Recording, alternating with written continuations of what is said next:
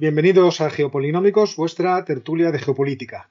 Estamos aquí los socios habituales. Eh, Jorge Turmo, ¿qué tal? Buenas tardes. Hola, buenas tardes. Ángel Rodríguez, ¿qué tal estás? Buenas tardes.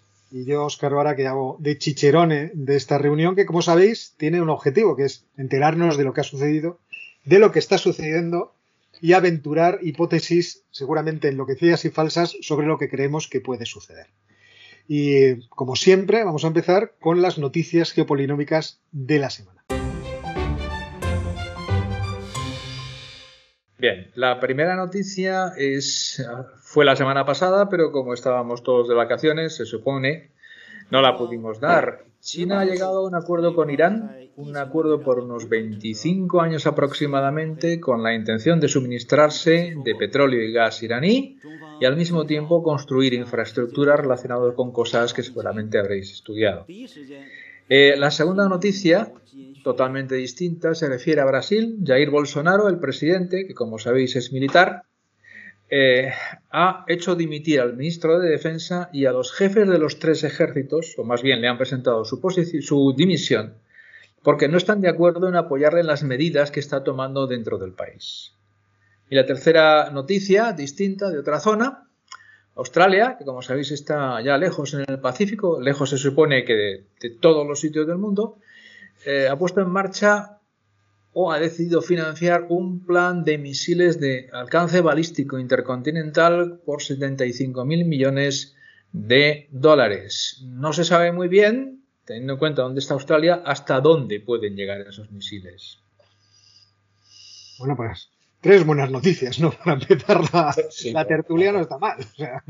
Ángel, ¿vas tú con las tuyas? Sí, son dos cosas que han saltado hoy mismo y parece que Biden va en serio con Rusia porque además de lo que hablaremos después de Ucrania, eh, está pensando en nombrar un alto cargo en la administración norteamericana con el único objetivo de parar la construcción del Nord Stream 2, que como sabéis es el gasoducto que conecta directamente Rusia con, Alemania a través del lecho del mar Báltico.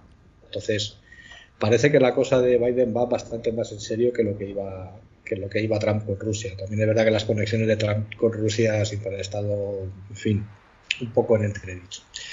Y la segunda, pues es otro amigo nuestro, que es de toda la vida, que es China, que eh, según la prensa holandesa, publicaciones de esta mañana, al parecer un parlamentario europeo de origen checo, Jan Zaradil, pues no ha declarado, como debía haber hecho, una serie de ingresos un poco extraños que ha percibido por una especie de trabajo de promoción, no se sabe muy bien el qué, financiados por la representación permanente de China entre la Unión Europea. Pues esto alimenta más las especulaciones sobre las, el trasfondo de las operaciones chinas a través de algunos de los países del grupo de Visegrado. Tendremos que seguirlo también. Bueno, pues la verdad es que está la semana súper interesante. Yo tengo tres noticias que me han parecido muy divertidas. La primera es la victoria de los verdes en Groenlandia, que pone en peligro la explotación minera de tierras raras Parecer hay una mina que no solamente tiene tierras raras, sino también uranio, y que era muy codiciada eh, principalmente por una empresa minera australiana. Entonces, la, victoria de los Inuit Arakatigit, que es el grupo eh, verde socialista ecologista que está opuesto a este tipo de explotaciones, que ha ganado las elecciones y además puede gobernar con una coalición con otro partido también que está a favor de la independencia de Groenlandia de Dinamarca, pues han, ganado las elecciones y entonces ahora supongo que lo que veremos es el intento eh, permanente y perseverante de todo tipo de poderes para intentar sacarles en cuanto se pueda de ahí para que logren eh, explotar esos recursos. Porque al fin y al cabo hay que recordar, como decía Jack London en, en un bonito cuento, que el hombre blanco es inevitable. Y si ahí hay una riqueza que es muy valorada, más tarde o más temprano alguien llegará para explotarla. La segunda noticia me pareció muy interesante es que el régimen de Xi Jinping ha eh, puesto en marcha su diplomacia de las vacunas para intentar que Paraguay rompa relaciones diplomáticas con Taiwán. Hay que recordar que, que Paraguay es la única nación de Sudamérica que tiene reconocido a Taiwán como una nación y por lo tanto sería un triunfo en términos diplomáticos para China el que consiguieran esto. La pregunta inmediata es por qué narices Paraguay tenía relaciones con Taiwán y era la única nación que las tenía. Y es que al parecer eh, hubo una relación epistolar, entiendo, entre Stroessner y Chiang Kai-shek, que es lo que hizo que. Sí, bueno, la, geopolítica, ¿vale?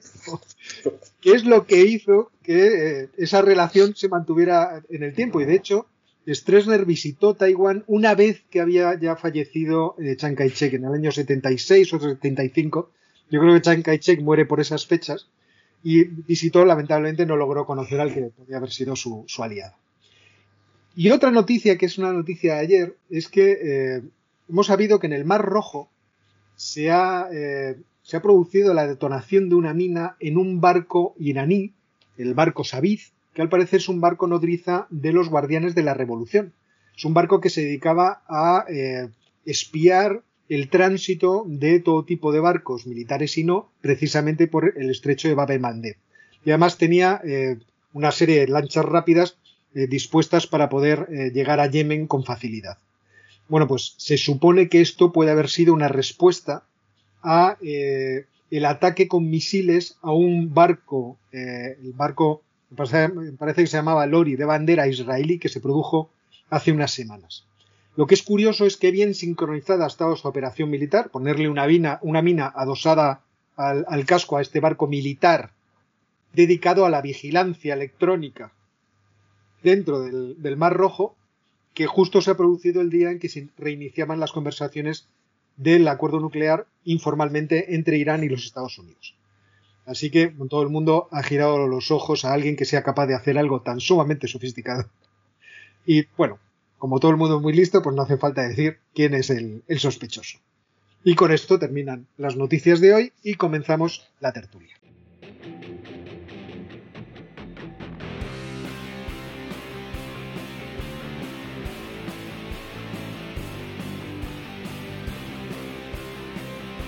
Bueno, y para comenzar la tertulia, pues nos vamos a ir otra vez a, las cercanías del Mar Rojo, ¿no es verdad, Jorge? Sí, vamos a volver al canal de Suez, como vosotros sabéis, durante más o menos una semana, del 23 al 29 de marzo, un petrolero japonés, el Evergiven, ha estado bloqueando el canal de Suez durante mucho tiempo y se temía que durante bastante tiempo más. El carguero ha sido reconducido, ha sido remolcado de forma que ha podido continuar su viaje y sobre todo todos los que estaban atascados allí han podido continuar su viaje. Eh, esto mm, dio origen a muchas noticias, a muchas especulaciones, pero nosotros queremos poner el énfasis en lo más importante que hay detrás de esto, porque esto no es más que el síntoma de un problema de fondo, que más o menos se resume de la siguiente manera. Aproximadamente el 12% del tráfico de mercancías mundial pasa por el canal de Suez. Y el tráfico marítimo de mercancías es el 80% del tráfico mundial. Por tanto, podemos decir de que uno de cada 10 euros que se intercambian en forma de mercancías por el mundo pasa por el canal de Suez. En consecuencia, cualquier retraso, cualquier impedimento en el canal de Suez genera una serie de problemas económicos que son los que nosotros estamos más interesados en analizar aquí. ¿Qué genera eso? Eh, se supone, luego volveremos a ver esto, que ese problema quedaba solucionado en parte con un desdoblamiento del canal de Suez que se hizo en 2015 que permitiría que más barcos circulasen por el mismo. Pero ese desdoblamiento son de unos casi 40 kilómetros sobre cerca de los 200 que tiene el canal de Suez, con lo cual más de dos barcos se pueden cruzar en esa zona, pero en las zonas en las que no está desdoblado, que son las de entrada y de salida, por tanto las más críticas, no hay desdoblamiento posible y no se pueden cruzar. Eh, ¿Qué es lo que nos plantea esto? Nos plantea esto, ¿qué consecuencias tiene esto? Primero, sobre el comercio mundial en general, que tened en cuenta que cada vez hay más empresas que dependen de materias primas, inputs, también de productos intermedios y que esos productos intermedios viajan de China a Europa, de Europa a China, de China a Estados Unidos y al revés una y otra vez, varias veces en las cadenas con los cuales el riesgo de que la cadena se rompa o por lo menos se ralentice es bastante grande. Claro, conforme estos riesgos se materializan, no son puramente teóricos, sino que ocurren, pasan dos cosas. Las compañías que en ese momento están transportando ese tipo de materias primas, suministros, etcétera, etcétera, han de buscar otras rutas, con lo cual los precios suben y segundo, es posible que la fabricación de determinadas cosas se ralentice o no se pueda realizar ni en Europa ni en Estados Unidos, ni en China durante bastante tiempo. Eso supone unas pérdidas económicas extraordinarias y eh, abre un debate, que es el que tenemos que tener aquí y plantear para todo el mundo, acerca de los límites de la globalización entendida en sentido puramente económico del término. ¿Hasta qué punto es rentable, en sentido económico, que la producción de bienes y servicios se distribuya entre muchos puntos conectados, eso sí, muy conectados a lo largo del globo, pero con eh, cuellos de botellas que pueden hacer que en un momento determinado cosas determinadas no estén en el mercado. No estén en el mm. mercado y procesos enteros se puedan parar. ¿Tiene sentido o hasta qué punto tiene sentido, porque siempre tiene sentido hacer eso, y hasta qué punto podría tener sentido que hubiera unos ciertos reservorios, unas reservas de cada uno de esos suministros, materias primas, etcétera, etcétera, para no depender tanto de este tipo de situaciones. Ese es el problema de fondo que se está planteando y que creo que podríamos debatir aquí. Bueno, eso abre, un montón de, puertas distintas. Eh, por ejemplo, ahí eh, lo que tú estás sugiriendo de lo que se llamó hace unos meses el desacoplamiento de la economía de los Estados Unidos con la economía de China, iba precisamente en esa dirección. Y era incluso algo que se comentaba y se discutía previamente a la crisis del coronavirus.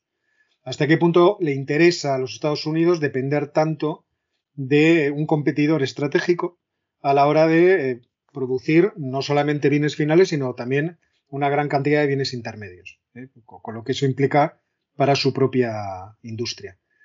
Y la verdad es que todos esos procesos son muy complejos. Es cierto que la pandemia ha resucitado otra vez este, este, esta idea, pero no sé cómo lo veis vosotros. A mí me parece que es bastante difícil desatar toda la urdimbre que hay ahora mismo montada en el mundo en forma de cadenas globales de valor en donde, como muy bien explicaba Jorge, pues un componente, esto ahí por ahí, luego lo subiré cuando edite el vídeo. Hay una imagen de, de, dónde están ubicados los componentes del iPhone, por ejemplo.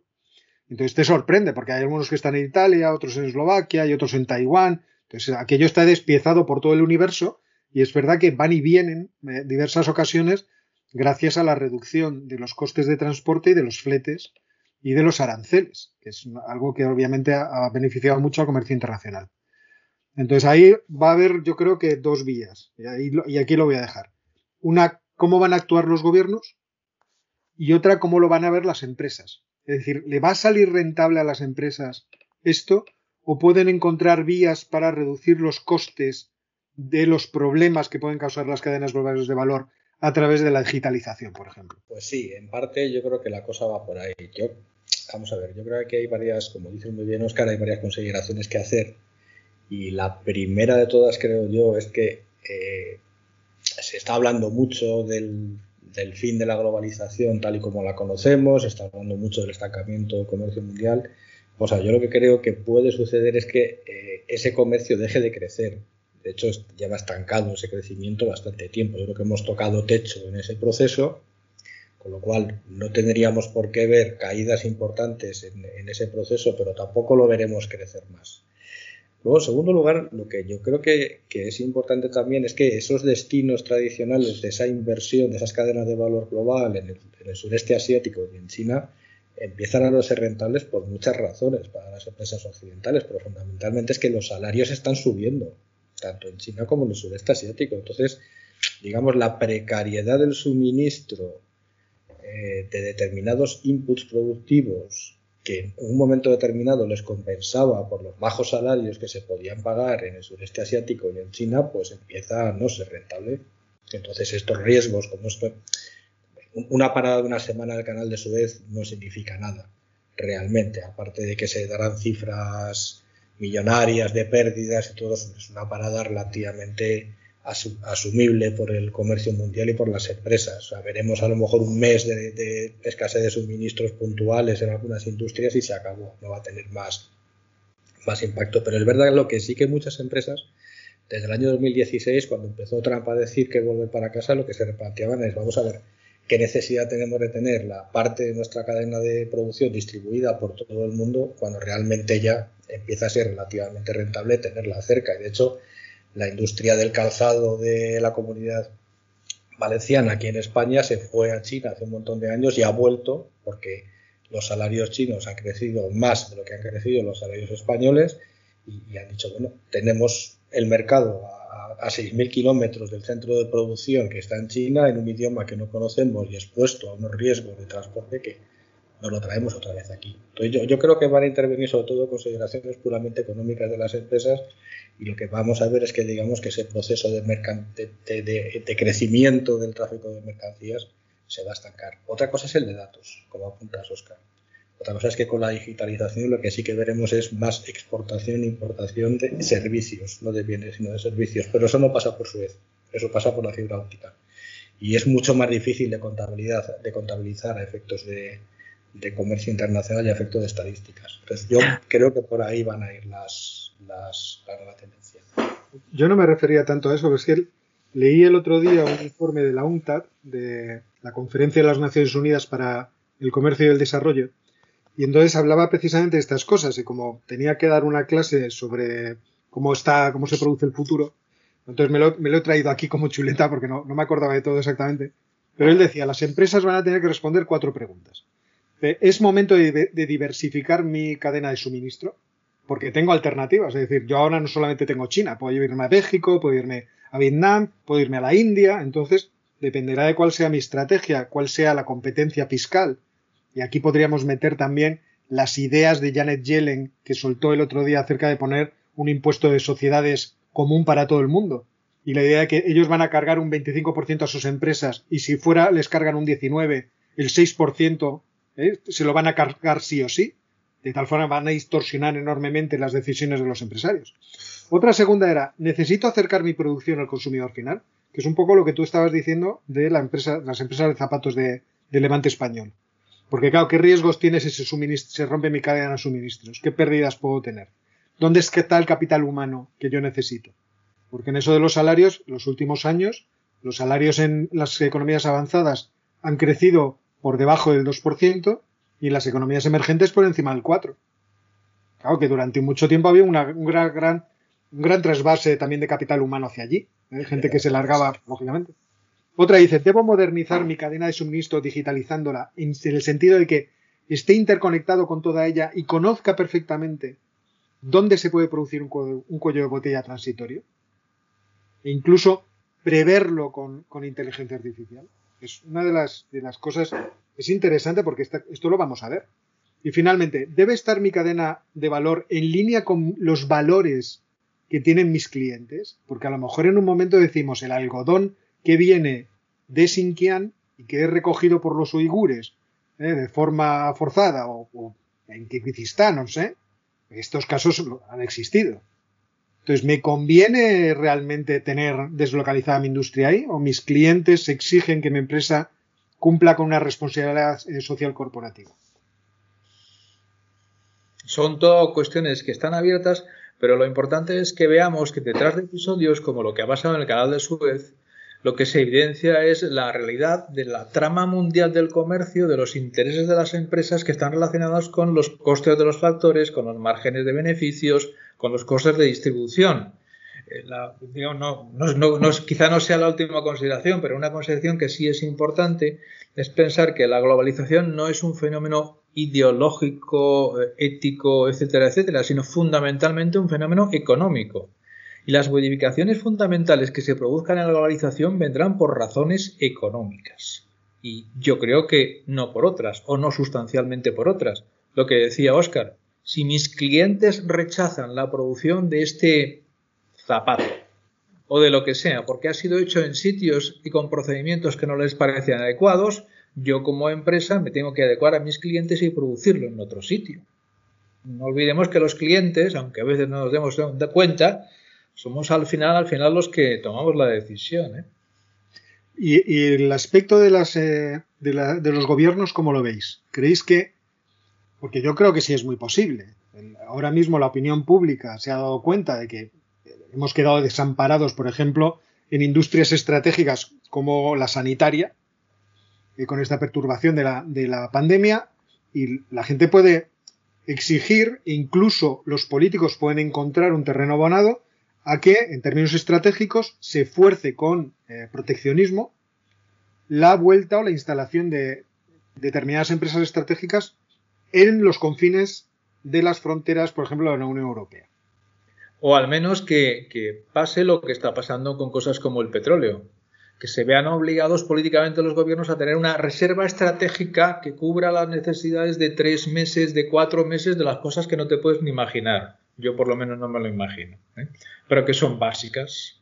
Es posible que haya una presión en ese sentido, una presión política, lógicamente. Preferimos pagar un poco más de precio a cambio de, a cambio de asegurarnos una cierta independencia en ese sentido, pero lo veremos.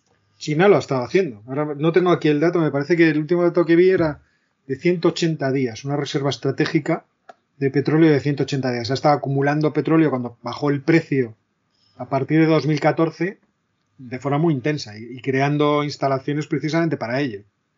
Pero yo no, A lo mejor lo que tenemos que tener es una reserva estrategia, estratégica de litio o de otros minerales, de tierras raras, de determinadas cosas en las que hasta ahora no estamos pensando. ¿eh? No estábamos sí, pensando. Sí, yo, yo creo que va más, va más por ahí la cosa, porque eh, si entramos en una política de subvenciones, de aranceles, etcétera, etcétera, etcétera, lo que se va a recrudecer es la guerra comercial. Y una guerra comercial, exactamente igual que una guerra de divisas, al final salimos todos perjudicados. Fundamentalmente todos me refiero a los consumidores, no a las empresas, porque la mayoría lo que van a hacer es repercutir eh, esos precios en, los consumidores de las economías que supuestamente quieren ser protegidos. Entonces no sería una política muy inteligente desde luego, a vista está el caso del Reino Unido, que veremos a ver cómo acaba el experimento del, Brexit, pero sí yo creo que va más en la línea de lo que dice Jorge. Es decir, vamos a ver, es verdad que en algunos casos industrias muy, muy, muy, muy estratégicas, lo que van a hacer los gobiernos no es tanto, digamos, eh, subvencionar o proteger, etcétera, sino, digamos, de, armar una especie de consorcio público-privado. Eh, auspiciado por ellos, pero no financiado por ellos, de tal manera que operen como empresas privadas, pero sí, digamos, que estén de alguna manera, vamos a decirlo así, patrocinadas por los gobiernos en sectores, en áreas muy clave. ¿Cuál es el problema de estas cosas? Que nunca sabes cuál es el sector estratégico, porque si hace dos años nos dicen que teníamos que hacer un stock estratégico de mascarillas, vamos, eh, es que no me quiero ni imaginar las bromas que se hubieran visto por, las redes sociales, pero ahí estamos, hemos tenido un periodo de escasez de mascarillas. Entonces es muy difícil anticipar este tipo de cosas, pero es verdad que yo creo que vamos a ir por ahí petróleo, uranio, tierras raras, material sanitario en general, no solo mascarillas, sino de todo tipo, tener un stock de decir, bueno, puedo aguantar una situación de una pandemia, no estamos hablando del coronavirus, sino del ébola o cosas parecidas. Pero meternos de lleno en, una, en un recrudecimiento del proteccionismo, al final lo vamos a pagar nosotros de nuestro bolsillo. Entonces. Bueno, se me sugieren más cosas, pero creo que es oportuno que cambiemos de tema porque además una de las que se me han sugerido creo que la vamos a poder eh, rescatar cuando hablemos de nuestro sátrapa favorito de hoy, que claro, yo ya sé quién es. oportuno. Pero entonces vamos a cambiar de tercio. Eh, teníamos una escena estos días que se nos ha quedado, bueno, estos días, ayer, que se nos ha quedado a todos en, las redes sociales eh, pegada, que es la escena que se ha producido cuando el presidente turco Erdogan ha recibido a los mandatarios de la Unión Europea. Y para explicarnos esta historia tenemos como ponente a Ángel. Ataca. Pues no sé, no sé cómo calificarlo. Yo creo que es una historia de vodevil, porque yo creo que no tiene otro, otro, otro calificativo, aunque ya los círculos de Bruselas se le empieza a llamar como el Sofagate. Porque lo que, ha, lo que ha pasado para aquellos de nuestros seguidores que no lo hayan visto es que hay una reunión entre el presidente Erdogan el presidente del Consejo Europeo, Charles Michel, y, la presidenta de la Comisión Europea, Ursula von der Leyen, curiosamente, para tratar un tema de máxima preocupación ahora mismo en Europa sobre la retirada de Ankara del acuerdo del convenio de Estambul contra la violencia de género contra las mujeres. Entonces, la primera en la frente aterrizan los dos presidentes de las máximas instituciones europeas en Bruselas, una de ellas mujer, y lo que hacen es no poner una silla para sentarse. Bien, al margen de este, vamos a decirlo así, eh, desplante protocolario, hay que hacer una serie de consideraciones de fondo, yo creo que son eh, bastante más preocupantes que la presidenta von der Leyen tenga silla o no tenga silla. La primera de todas es, es que ya no es el primer patinazo ni es el segundo, es que es el tercer patinazo de la Comisión Europea. El primer patinazo ha sido la política de, de compra, mejor dicho, de aseguramiento de suministro con las vacunas. La segunda fue el patinazo de Borrell en Moscú y ahora tenemos un tercero. Entonces ya yo creo que convendría que se lo empezaran a hacer mirar. Eh, máxime por lo que, lo que estoy leyendo de lo que está saliendo de la burbuja de Bruselas es que eh, obviamente ha sido una operación de protocolo muy bien planificada y muy bien escenificada por la parte turca y ha sido un desastre eh, diplomático de, dimensiones cósmicas de la diplomacia europea. Von der Leyen ha ido sin su equipo de protocolo, con lo cual parece ser que no sabían ni siquiera cómo iba a ser la distribución de las sillas, cosa que es lo más importante para una jefa de gabinete, una jefa de protocolo, lo más importante es ver cómo se van a distribuir las autoridades. O sea, es que eso pasa, pero no a esos niveles, pasa a niveles ya de, muy bajos de la administración. Esto es de, diplomacia 101. Y luego el segundo problema de fondo es que quien sale más perjudicado de esta imagen no es Erdogan, que sale bastante eh, fortalecido dentro de su propio país. No es la presidenta eh, von der Leyen, que estuvo en su sitio, se encontró una situación y dijo, bueno, pues me adapto a las circunstancias, sino que ha quedado realmente mal ha sido Charles Michel. La broma que circula en, en, Bruselas es que su carrera de estadista mundial que pensaba proyectarse como hombre de Estado global terminó ayer. Entonces ya no sabemos cuál va a ser su próxima su próximo empleo, pero desde luego si tenía alguna intención de tener proyección en la ONU, en la OCDE o en Naciones Unidas, ya se puede, perdón, en el Fondo Monetario Internacional ya se puede ir olvidando porque ya, digamos que con el acto de ayer está completamente apartizado. Y luego el fondo, ¿cuál es? El fondo es un fondo bastante serio eh, Erdogan lleva casi 20 años al frente de Turquía. Y cuando llegó al poder en 2003 como primer ministro turco, fue una apuesta, una apuesta muy, muy, muy decidida y estaba ya muy avanzada para que Turquía entrara a la Unión Europea. no recordemos eso. Yo no voy a hacer aquí ahora un flashback de mis batallitas, de mis viajes por Turquía, pero yo recuerdo en Turquía en el año 97 era un país entregado íntegramente al proceso de adhesión a la Unión Europea yo recuerdo pasear por, todas las ciudades del país, recuerdo especialmente un día en, en Kayseri, que es una ciudad que está en el centro de Turquía, discutiendo con un matrimonio, él era español, era ella turca, vamos, daban por hecho que iban a entrar en la Unión Europea inminentemente. Yo les seguía diciendo, creo que estáis un poco equivocados, pero era una cuestión realmente de, de país. Mm, volví otra vez a Turquía en 2015 y lo que sí que me encontré desde el principio es un sentimiento de la población de hostilidad hacia la Unión Europea. Y lo que ha pasado en esos 15 años es que les dijimos que no. Pues ellos hicieron un esfuerzo enorme para, para entrar, cambiaron su modelo de Estado, reformaron la Constitución para adaptarse a las exigencias de la Comisión Europea. La Comisión Europea informó favorablemente. Erdogan llegó a, firmar el tratado de la Constitución de la, de Unión Europea, que al final no salió y a partir de ahí se fue diluyendo la propuesta. Entraron los países del este de Europa, los antiguos miembros del bloque soviético, y Turquía se quedó fuera. Entonces, Erdogan está muy enfadado. Y de ahí hemos ido encadenando una serie de circunstancias, pues la, la, crisis el golpe de Estado, por el golpe de Estado, es una serie de cosas que claramente Erdogan ha, decidido que ya, si no va a ser europeo, él ya va a ser otra cosa. Lo que no, lo que no sabemos muy bien es si, si él sabe lo que va a ser. Eso por un lado. Luego, el segundo problema, el problema de fondos de Turquía ahora es económico. Tiene una inflación de casi el 20%, la economía está estancada, los tipos de interés están muy altos y la lira turca está perdiendo valor a, pasos agigantados. Entonces, lo que tiene realmente Erdogan es un problema de, legitimidad y de credibilidad interno muy serio. ¿Qué es lo que hace con estos golpes de efecto? Bueno, diluye el, efecto del malestar por la crisis económica, se habrá apuntado una medalla entre los, sectores más conservadores islamistas de la sociedad turca y ahí va a quedar la, y va a quedar la cosa. Pero claro, es que van varios ya. Van las elecciones con, con Grecia y con Chipre, va el deterioro de las relaciones que anteriormente eran casi casi de hermandad con Israel, porque las relaciones con Israel y Turquía siempre han sido muy buenas, se han deteriorado muchísimo. La gestión de la crisis siria, la gestión del problema kurdo, que se ha ido complicando cada vez más.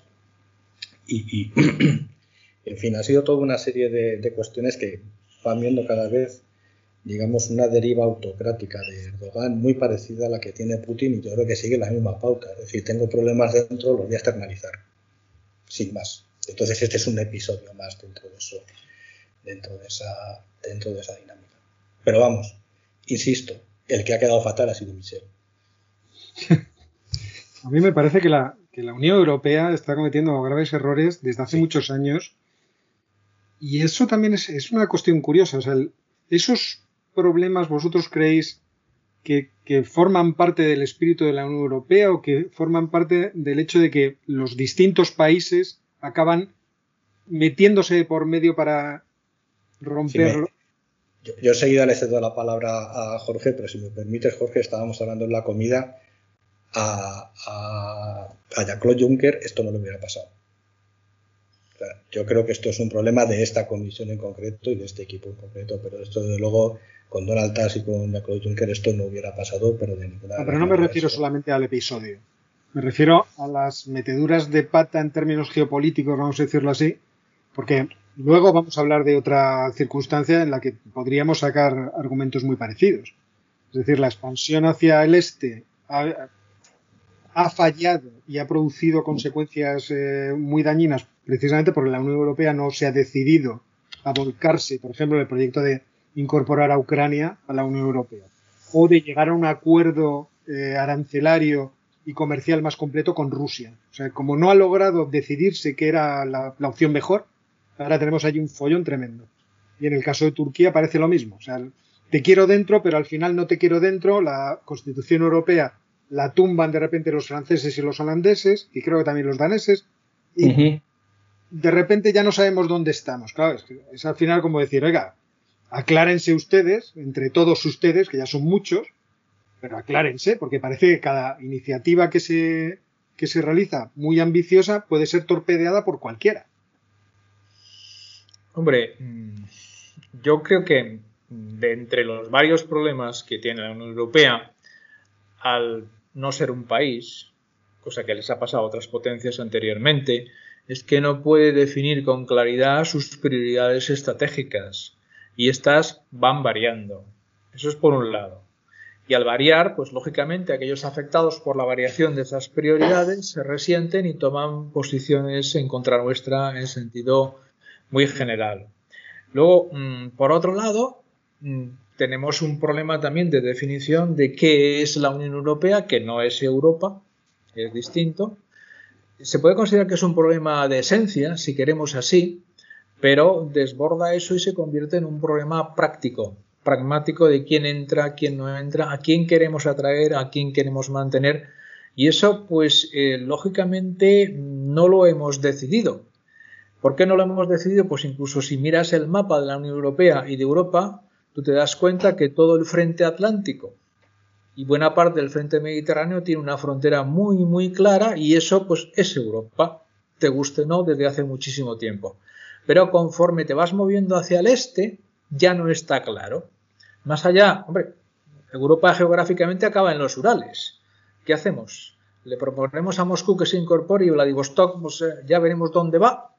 Es decir, tenemos un problema de definición sí. ahí y eso nos genera problemas prácticos, concretos. Lo de Turquía, aunque parezca chiste. Turquía está entre Europa y Asia. Vale, entonces, ¿dónde la metemos? No sé qué os parece. Pero yo, yo estoy convencido que en algún momento vamos a tener que, te, que abrir ese tipo de melones, a pesar de las reticencias culturales y de todo tipo que... ¿Tú crees que no? Yo estoy con Robert Kaplan en eso. Me parece que no va a haber más remedio. Eso o perecer. No. Bueno, aquí me he puesto muy dramático, no es exactamente eso. No, no, no, no. ¿Por qué? A ver, eh, acordaros que hace unos cuantos años estábamos los tres bastante más jóvenes, bueno, no mucho más jóvenes, más o menos como ahora, en la embajada rusa tratando de convencer al embajador ruso para que acelerara el proceso de acercamiento a la Unión Europea y contemplábamos la posibilidad de que Rusia entrara en la Unión Europea un año 2004 que todavía aquello era otra cosa. Yo sigo pensando que hubiera sido una excelente idea.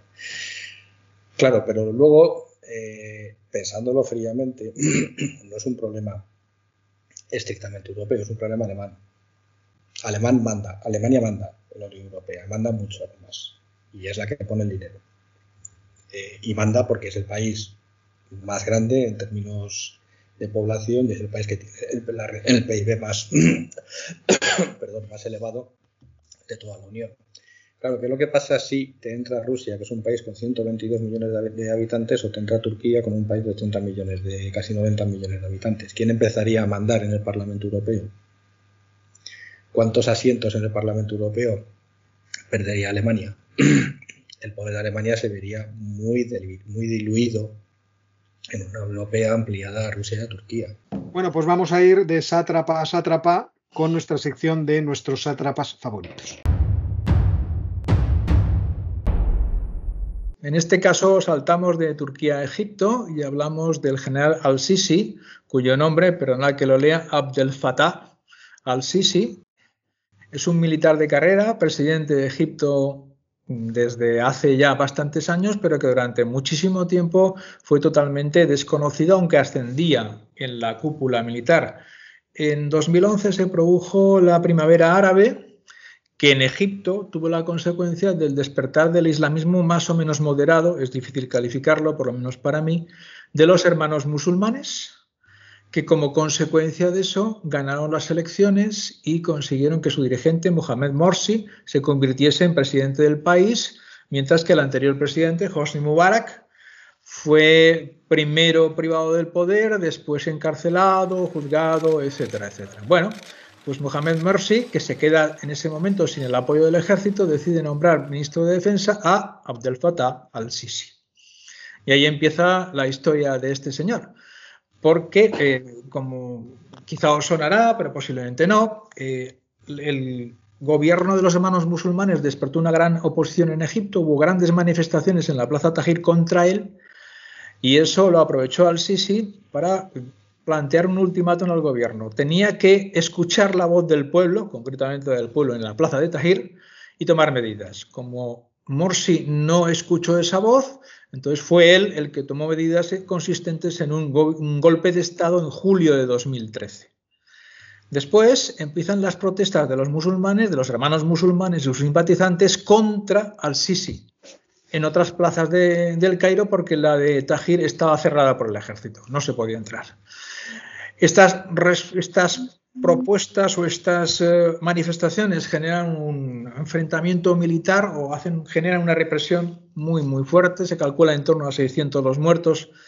En estos casos, desgraciadamente, las estimaciones casi siempre se quedan cortas, pero no se pueden comprobar. Pero a pesar de eso, en 2014 eh, al-Sisi gana las elecciones a la cual estaba prohibido presentarse a los hermanos musulmanes, hay que tenerlo en, claro. ¿no? Entonces, no era tan difícil ganarlas. Las ganaba en el 14, las ganado en el 18, con el apoyo de los sectores laicos egipcios y quizá parte de la sociedad musulmana también, lo más conservador en el sentido social, no religioso del término, y quizá parte de los cristianos coptos que todavía quedan. Ese es el núcleo que le apoya. ¿Qué es lo que tiene que hacer al-Sisi a partir de ese momento? Para ganarse la adhesión de la población, una política fundamentalmente de gestos. Lo que aquí llamamos política faraónica, ahí no sé cómo se llamará, porque igual les parece un poco ofensivo ¿eh? llamarlo política faraónica, pero es como lo llamamos aquí. Empieza con el desdoblamiento del canal en 2015, casi 8.000 millones de dólares que sirven para desdoblar una cuarta parte del canal y en la que menos problemas hay, porque los problemas siempre se dan en la entrada y la salida de las cosas, como las cañerías. ¿eh? Bueno, por lo que desdobló este señor fue el tramo intermedio. Ya habéis visto lo que ha pasado con el Bergiven. Se ha quedado encallado y nos ha costado una semana de padecimiento soltarlo. Luego, por otro lado, a partir de 2017 comienza la construcción de una capital a 40 kilómetros al este del Cairo, el Cairo está justo en el río Nilo, al este del río Nilo que hay, desierto, al oeste también, al sur también. Bueno, en pleno desierto, no sabemos de dónde llegará el agua, no, está esto claro. Se planea una ciudad para unos 6 millones de habitantes con un coste de unos 23.000 millones de, de dólares, parte de los cuales son asumidos por empresas chinas. Y aquí volvemos a nuestros, lo que hemos visto en algunos casos en los cursos de OBOR. ¿eh? Si hay una oportunidad, ¿verdad, Oscar? Sí, sí, no, pero quería hacer una, pequeña observación porque el plan aquel que tuvo Mubarak de eh, hacer eh, cultivable todo un valle que está en realidad en mitad del desierto y donde enterraron y enterraron eh, miles de millones de, dólares, acabó en nada. O sea, al final no, nadie se desplazó. También tenían el proyecto de desplazar, no me acuerdo cuántos millones de habitantes a aquella zona y aquello fracasó. O sea, yo me imagino que esta capital, que tiene un diseño muy bonito, todo en edificios eh, con círculos concéntricos, eh, bastante espectacular, no sé si va a acabar al final igual, un escenario distópico lleno de, arena del desierto. No lo sabemos, no lo sabemos, pero afortunadamente para ellos, como todavía no se ha terminado y casi nadie vive, no hay evidencias de lo que va a pasar. Lo que sí ya hay claramente evidencias es que el precio de los solares y de los pisos es tan grande casi ningún egipcio se lo puede permitir. O sea que ya veremos cómo van los trabajadores del Ministerio de Seguridad Social allí a vivir. Parece que hay, que hablar también del Museo Nuevo de, de Egiptología del Cairo, ¿no? Claro. Y, por ejemplo, aparte de eso, han construido en 2019 un puente sobre el río Nilo, uno más, cuya principal característica es que de ancho mide como 67 metros, con lo cual resulta que es como medio metro más que el más ancho que ya había. En consecuencia, ha conseguido entrar en el libro de Guinness de puentes anchos en el mundo. Qué casualidad, es una casualidad. no las entiende casi nadie. Entonces, y esto ha acabado Mm, estas, políticas espectaculares han acabado en el auténtico espectáculo de coger las momias del Museo Egipcio Tradicional al nuevo Museo de la Civilización Egipcia que ocurrió hace poco Esta mañana les enseñaba el vídeo a mis hijos y tuvimos un momento de cierta diversión. La verdad, porque era todo tan, tan fastuoso y que por otra parte también entiendo que para muchos egipcios ha tenido que ser un momento de orgullo, ¿no? De ver cómo su pasado es tratado con tanto cuidado, pero era... Sí, sí, sí, sí, no, eso, eso seguro, pero eso está soportando la popularidad del general al-Sisi, mientras tiene otro tipo de políticas por otro lado. Hay que tener en cuenta que Egipto es un país, los datos muestran que desde prácticamente 2014 a 2019 el PIB no ha crecido en total. Ha subido, ha bajado, no ha crecido y la población se ha incrementado en 5 o 6 millones de habitantes. Sigue siendo un país estratégico para, el mundo por el canal de Suez. Por el canal de Suez. Importantísima. además recordar que hace un mes hablamos de las rebajas que ha habido en los peajes porque el canal no recauda lo suficiente. Ahora con este parón pues van a tener más problemas y lo, lo que estáis diciendo, parón económico, aumento de la población, proyectos faraónicos, endeudarse, veremos a ver en qué termina a mí me preocupa que, si, todo esto. si no hay bastante agua y eh, la presa del renacimiento etíope produce algún tipo de impacto sobre el caudal del río Nilo, vamos a tener una montada interesantísima. Bueno, puede ser, porque también una estrategia, igual que Erdogan, es vamos a externalizar los conflictos. Los malos son aquellos. Entonces vamos a por aquellos que nos han quitado el agua que es nuestra, no es suya, pero... Por eso te digo, pero en fin, veremos. Es una cosa que sí que hay que seguir.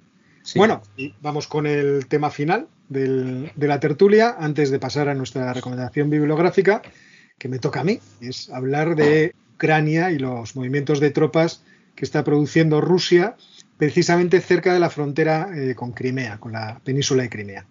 Eh, ya recordará a todo el mundo cómo Crimea fue absorbida, anexionada eh, por Rusia referéndum de independencia Dios mediante, que nadie aceptó dentro de la comunidad internacional, pero que venía antecedido por una serie de, sucesos, en fin, bastante vergonzosos para la comunidad internacional, que llevaron a eh, la renuncia, bueno, o, al salir corriendo del presidente Yanukovych, que era el presidente que estaba en ese momento, en 2014. También hay, que, que recordar que este presidente eh, ganó unas elecciones en el año 2004 de forma totalmente fraudulenta y que ahí se inició en realidad el giro de Ucrania hacia Occidente, porque se produjo la llamada Revolución Naranja, es decir, millones de ciudadanos ucranianos salieron a las calles para avergonzar al movimiento, al, partido político de Yanukovych, y en el año 2013-2014 pues se produce eh, este, este efecto también, eh, o esta circunstancia, en la que Yanukovych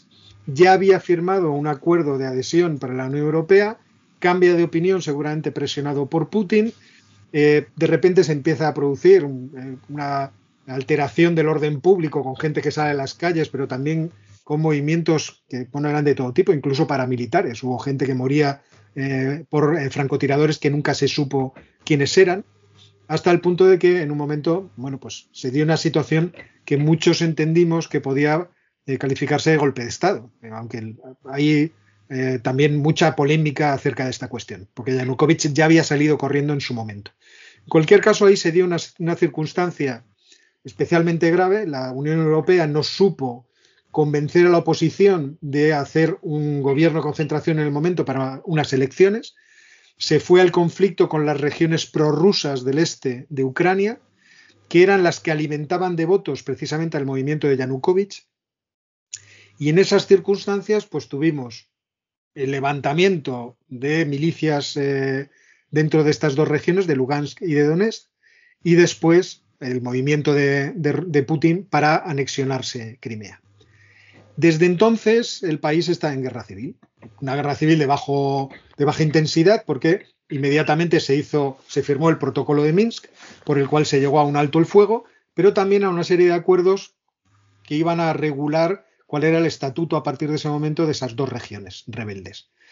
Eh, luego se hizo un Minsk II, en donde bueno, se, se trató de eh, pacificar el asunto, pero sobre todo determinar cómo se iba a organizar la gestión de la frontera pero parece que el, presidente actual, eh, eh, Volodymyr Zelensky, que es un advenedizo en estas cuestiones de la política, porque él es un actor y productor televisivo y director de espectáculos televisivos, pues eh, no logra, en primer lugar, hacerse con la coalición de centros individuos y, movimientos que logró aunar para formar su partido político, el servidor de, del Estado, que era precisamente como se llamaba su último espectáculo televisivo en el que él hacía de presidente de Ucrania. Y a partir de ese momento, eh, como Ucrania es un país donde, en fin, los poderes económicos de los oligarcas han crecido demasiado y nunca se ha hecho ningún esfuerzo verdadero por tratar de eh, reducir ese nivel de corrupción, pues las promesas de, de combatir la corrupción de Zelensky se han visto ahogadas por la necesidad que ha tenido él mismo de apoyarse y aliarse con unos y otros. Entonces, de repente llegamos en esta situación de pérdida de confianza respecto del pueblo ucraniano, llegamos a una situación curiosa en la que Zelensky aparentemente, por lo menos es la lectura que yo hago, ¿no? a lo mejor estoy equivocado, intenta traer a Putin a la mesa de negociación para eh, reformar el protocolo de Minsk y conseguir por fin resolver el problema de la guerra lo cual entiendo yo que le daría la suficiente popularidad como para acceder a otro mandato. Y para ello no se le ocurren mejores ideas que invitar a la OTAN a hacer maniobras eh, militares, cerrar eh, medios de comunicación que son prorrusos y que además eh, pertenecen a gente que es, simpatizante de Putin. el, propietario de estas cadenas es socio de Víctor Medkuchov, que fue vicepresidente de la, de la Duma de, de Ucrania y que además eh, resulta que Putin es padrino de su hija. Entonces, eh, dentro de todo este follón que se está organizando, Putin yo creo que hace un movimiento típico de alguien muy experto en estas, en estas lides, que es hacer un movimiento de, tropas, es decir, hacer ruido de sables. Entonces dice, bueno, usted me puede intentar presionar, esta es la lectura que hago yo, puedo estar equivocado y por eso os invito a que me desdigáis. Y lo que hago es un movimiento de tropas que parece muy aparente, pero según lo que yo leo en los expertos, para invadir nada no valdría. lo que está haciendo es una, como decirlo, está nutriendo a las tropas que ya tiene instaladas, en, sobre todo en la península de Crimea, que tiene desplegados cerca de 30.000 hombres, pues les está dando todo lo necesario para que estén bien eh, pertrechados. Y bueno, esta es la situación que tenemos ahora y que tiene a la gente muy entretenida discutiendo si vamos a la Tercera Guerra Mundial. No, eso sí que no. Hay gente que le da por pensar estas no, cosas. No, no, pero qué, barbaridad, ni hablar.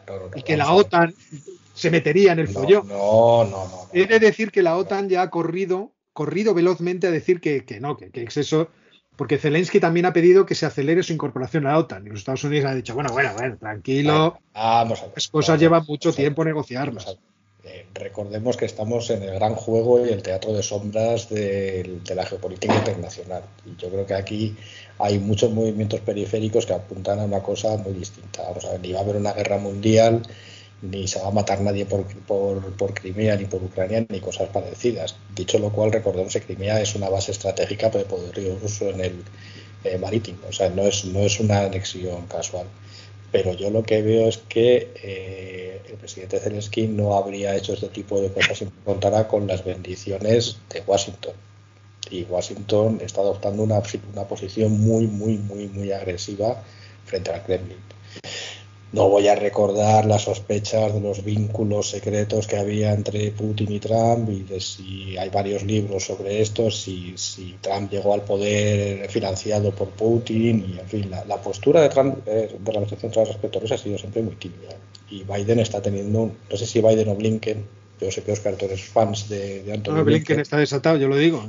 Yo creo que está, está desatado y yo creo que tiene una ofensiva diplomática y en parte militar muy, muy, muy, muy agresiva contra Rusia. Entonces, yo los tiempos... Has comentado antes del Nord Stream, la noticia de político era que iba a sellar el acuerdo. Mandaba un enviado a, matar el acuerdo. A matar el acuerdo. O sea, era, el, término era kill the agreement. O sea, que estamos, estamos en ese frente. Entonces, yo creo que no se atreve a decir que va a entrar en la OTAN ni cosas parecidas si no tuviera las bendiciones de Washington. Otra cosa es que efectivamente hay una parte que tienes tu razón, es que está negociando algo con Putin.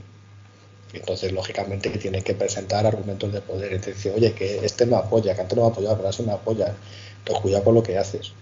Y manda eh, refuerzos aquí y allá y tal, pero yo creo que un conflicto abierto no se va a producir, y muchísimo menos. Eso no quita para que al final se llegue a un acuerdo. Yo estoy casi seguro que Crimea se queda en Rusia. O sea, yo creo que la, pieza de negociación o sea, le, darán el Donbass, le darán las regiones rusas, le darán integridad, habrá elecciones, todo lo que queréis, pero que la, pieza clave de, la negociación no son las repúblicas del este de Ucrania, sino que es, sino que es Crimea. y veremos a ver Estados Unidos a, ver hasta dónde llega. Coincide además con que ha habido de nuevo mucha actividad en Noruega, en el Mar Negro y en los países bálticos de cazabombardeos rusos de, de alto nivel. Entonces, de repente, al hilo de esto, han vuelto a hacer de sus incursiones y sus picnic dominicales unos, unos, eh, son unos aviones, son más que cazabombardeos, son bombardeos en realidad estratégicos de alto nivel y han tenido que salir cazas noruegos, cazas finlandeses, cazas bálticos, eh, algunos cazas de la OTAN que están allí desplegados a, a preguntarles que dónde iban no, no, no es que estén controlando si cumplen las normativas de la pandemia o no, pero se ha preguntado que dónde iban. Entonces, según le preguntaban, se volvían. Entonces, ¿hay, hay aumento de actividad? Sí. ¿Que, va a llegar algo? No, yo creo que están negociando como siempre. Yo, yo, creo que una parte de la negociación es un hecho que en realidad es un poco anecdótico, pero eh, hay una amenaza de anexión de, de Donetsk y de Lugansk. Hasta el punto de que el mes pasado hicieron un acto precisamente de reivindicación de que esos territorios son parte de la madre patria. Y para ello Putin envió a la eh, editora eh, jefe de Russia Today, de la emisora de televisión, Margarita Simonian, que hizo un discurso muy bonito, si, lo encuentro lo, cuelgo también, lo, enseño aquí en el vídeo, en donde hablaba del momento en que eh, Putin reunió a los miembros de la Duma del gobierno y a los presidentes de los medios de comunicación rusos para anunciarles que Crimea volvía a la madre patria. Y ella hablaba de la emoción y pedía que, si es posible, se haga todo para que estas tierras que son rusas regresen a la patria patria. Flores, aplausos y canciones. Bien. ya, hemos terminado. A mí lo que me parece esto, en términos más generales, en la línea de lo que estáis diciendo vosotros, es que ahora mismo la relación entre Ucrania y Rusia está muy, muy desequilibrada a favor de Rusia. Ucrania puede pretender lo que quiera, pero creo que en el fondo lo que quiere es reequilibrar esa relación, que haya más argumentos de peso o de poder a favor de Ucrania para que la relación no sea más desfavorable a ellos en un futuro cercano, que podría serlo por este lado y por otras razones. Acordaos que en su momento ha habido problemas con el suministro de gas ruso a Europa, los ucranianos cortaban el suministro, los rusos respondían no mandando gas a Ucrania, Ucrania depende del gas ruso, depende de las divisas que genera el paso por su territorio. Y en general su posición con respecto a Rusia es bastante débil. Yo esto lo veo dentro de un, entorno en el cual Ucrania se da cuenta que Estados Unidos está cambiando su política, está virando, que la Unión Europea, siempre más débil, evidentemente, también está virando en su política contra Rusia o con, relación a Rusia y considera que puede ser un buen momento no para estar claramente mejor, sino para estar más respaldada de aquí a los próximos años. Es lo que yo veo. En cuanto al tema de Crimea, y sí que quiero introducir una coletilla para que se entienda bien, el sentimiento este de, los rusos de que Crimea pertenece a Rusia tiene mucho sentido histórico. Porque cuando Rusia era una república de la URSS, como Ucrania, etcétera, etcétera, Crimea estaba dentro de la República Socialista Rusa. Y llegó un momento, Khrushchev, uno de los dirigentes de la URSS, que era ucraniano, que directamente decidió que por razones administrativas pasaba de Rusia a Ucrania, por razones puramente administrativas. No entro en qué es lo que había detrás de aquello. Entonces, claro, una vez que la URSS se divide en las antiguas repúblicas rusas, los de la República Rusa piensan, bueno, esto tiene que volver a Rusia, porque es verdad que históricamente Crimea ha tenido muchas más relaciones, dentro de lo que cabe, con lo que es Rusia y con lo que es Ucrania. Ese es el, la, no es lo mismo para el Donbass ni el, ni el Donbass en absoluto, pero en Crimea, en el caso de Crimea, siempre ha sido así. Yo, si, me permitís, una, es, un, es, un, breve excurso sobre esto, pero yo creo que tiene muchísimo que ver. Lo estuvimos hablando los tres la, la semana pasada. Salió una noticia en The Economist sobre unas grandes maniobras que va a realizar el ejército francés en Borgoña, que prácticamente va a participar todo el ejército al completo y el objetivo es, es, un ejercicio eh, táctico que no se hace desde hace décadas en, Francia. Y el objetivo es ver la capacidad de movilización del ejército francés ante un conflicto, un gran conflicto que va a implicar a toda la nación, en el cual eh, se estimaban que se podrían desplegar entre 25.000 y 35.000 efectivos sobre el terreno y el, ejercicio táctico era sobre un país sin especificar, pero The Economist, tirando de la lengua algunos oficiales galos, pues identificaban Rusia, Turquía, en fin.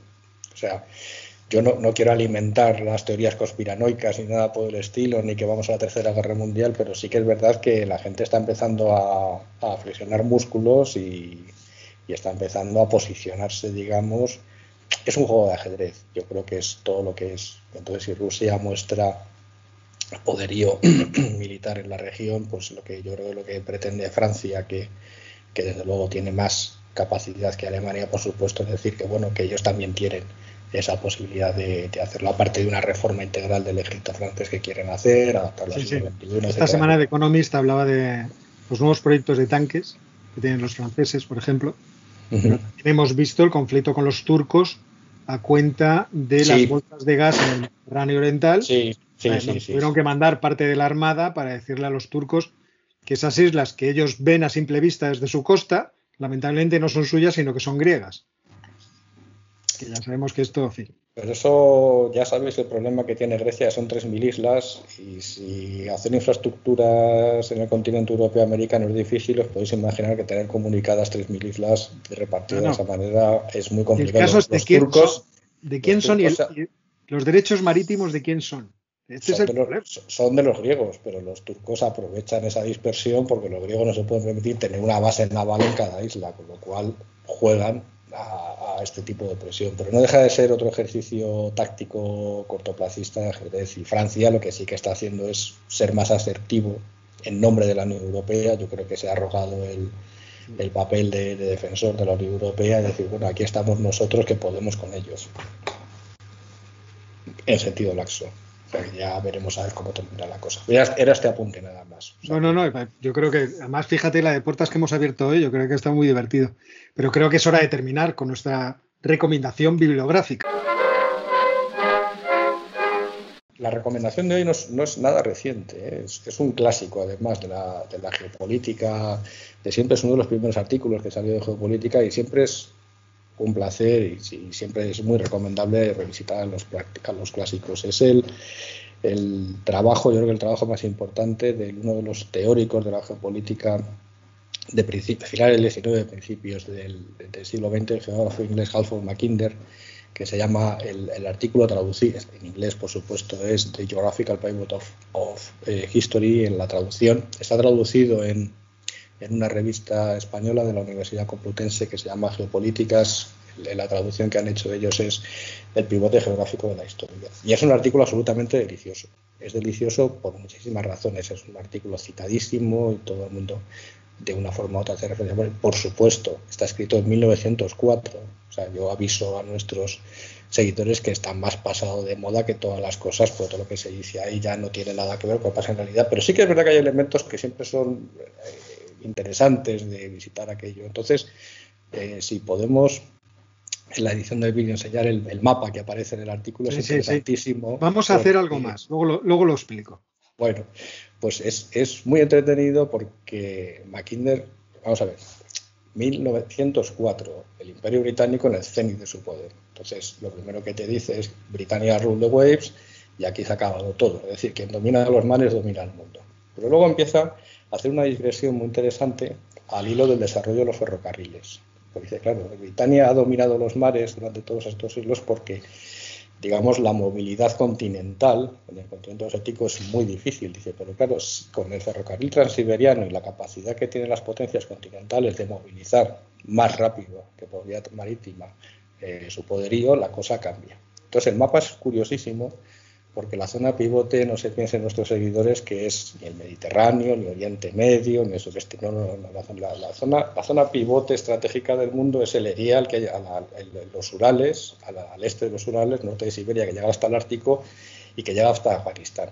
ya verán ustedes que se les ha perdido allí a los ingleses, a los americanos, es, Rusia ni siquiera los rusos tienen control sobre ese, sobre ese territorio. Pero el artículo ciertamente es muy interesante. Tan es así que en 2003, en, las discusiones previas a la invasión de, Irak y, Afganistán, yo recuerdo ilustres periodistas españoles citar este artículo como diciendo, no, no, no, es que es lo que hay que hacer, porque ya lo dijo Mackinder. Digo, vamos a ver, este se escribió hace 100 años. No había aviones entonces, ni, había bombarderos estratégicos. Pero es un papel que hay, que hay que volver a leer, porque tiene realmente una visión muy particular, la visión de los británicos de principios del, siglo XX, pero a la vez tiene pinceladas interesantísimas de cómo la geografía, digamos, modela la política mundial. Tiene un apunte además muy interesante cuando refiere que gracias a las rutas marítimas actuales, y al ferrocarril, el sistema mundial estaba cerrado. El sistema político mundial se acababa de cerrar principios del siglo XX, ya no había más que hacer. Yo creo que se refería a que ya no había más escapatorias, que una potencia colonial ya no podía escaparse para solucionar sus problemas domésticos por otros sitios en los que entrábamos en un mundo cerrado, más claustrofóbico, en el cual ya no podíamos decir, pues me voy a Australia y desapareces en Australia y eso ya se, se había acabado. Y esa es la recomendación de Bueno, pues lo que yo quería contar de esto es lo siguiente. Cuando los Estados Unidos tiene que convencer a sus ciudadanos de entrar en la Segunda Guerra Mundial, recurren al talento cinematográfico de Frank Capra. Frank Capra, famoso director de películas como Qué bello es vivir, era en realidad un emigrado eh, italiano de nombre Francesco Caprese, cuya familia, como dice su apellido, se dedicaba a criar cabras.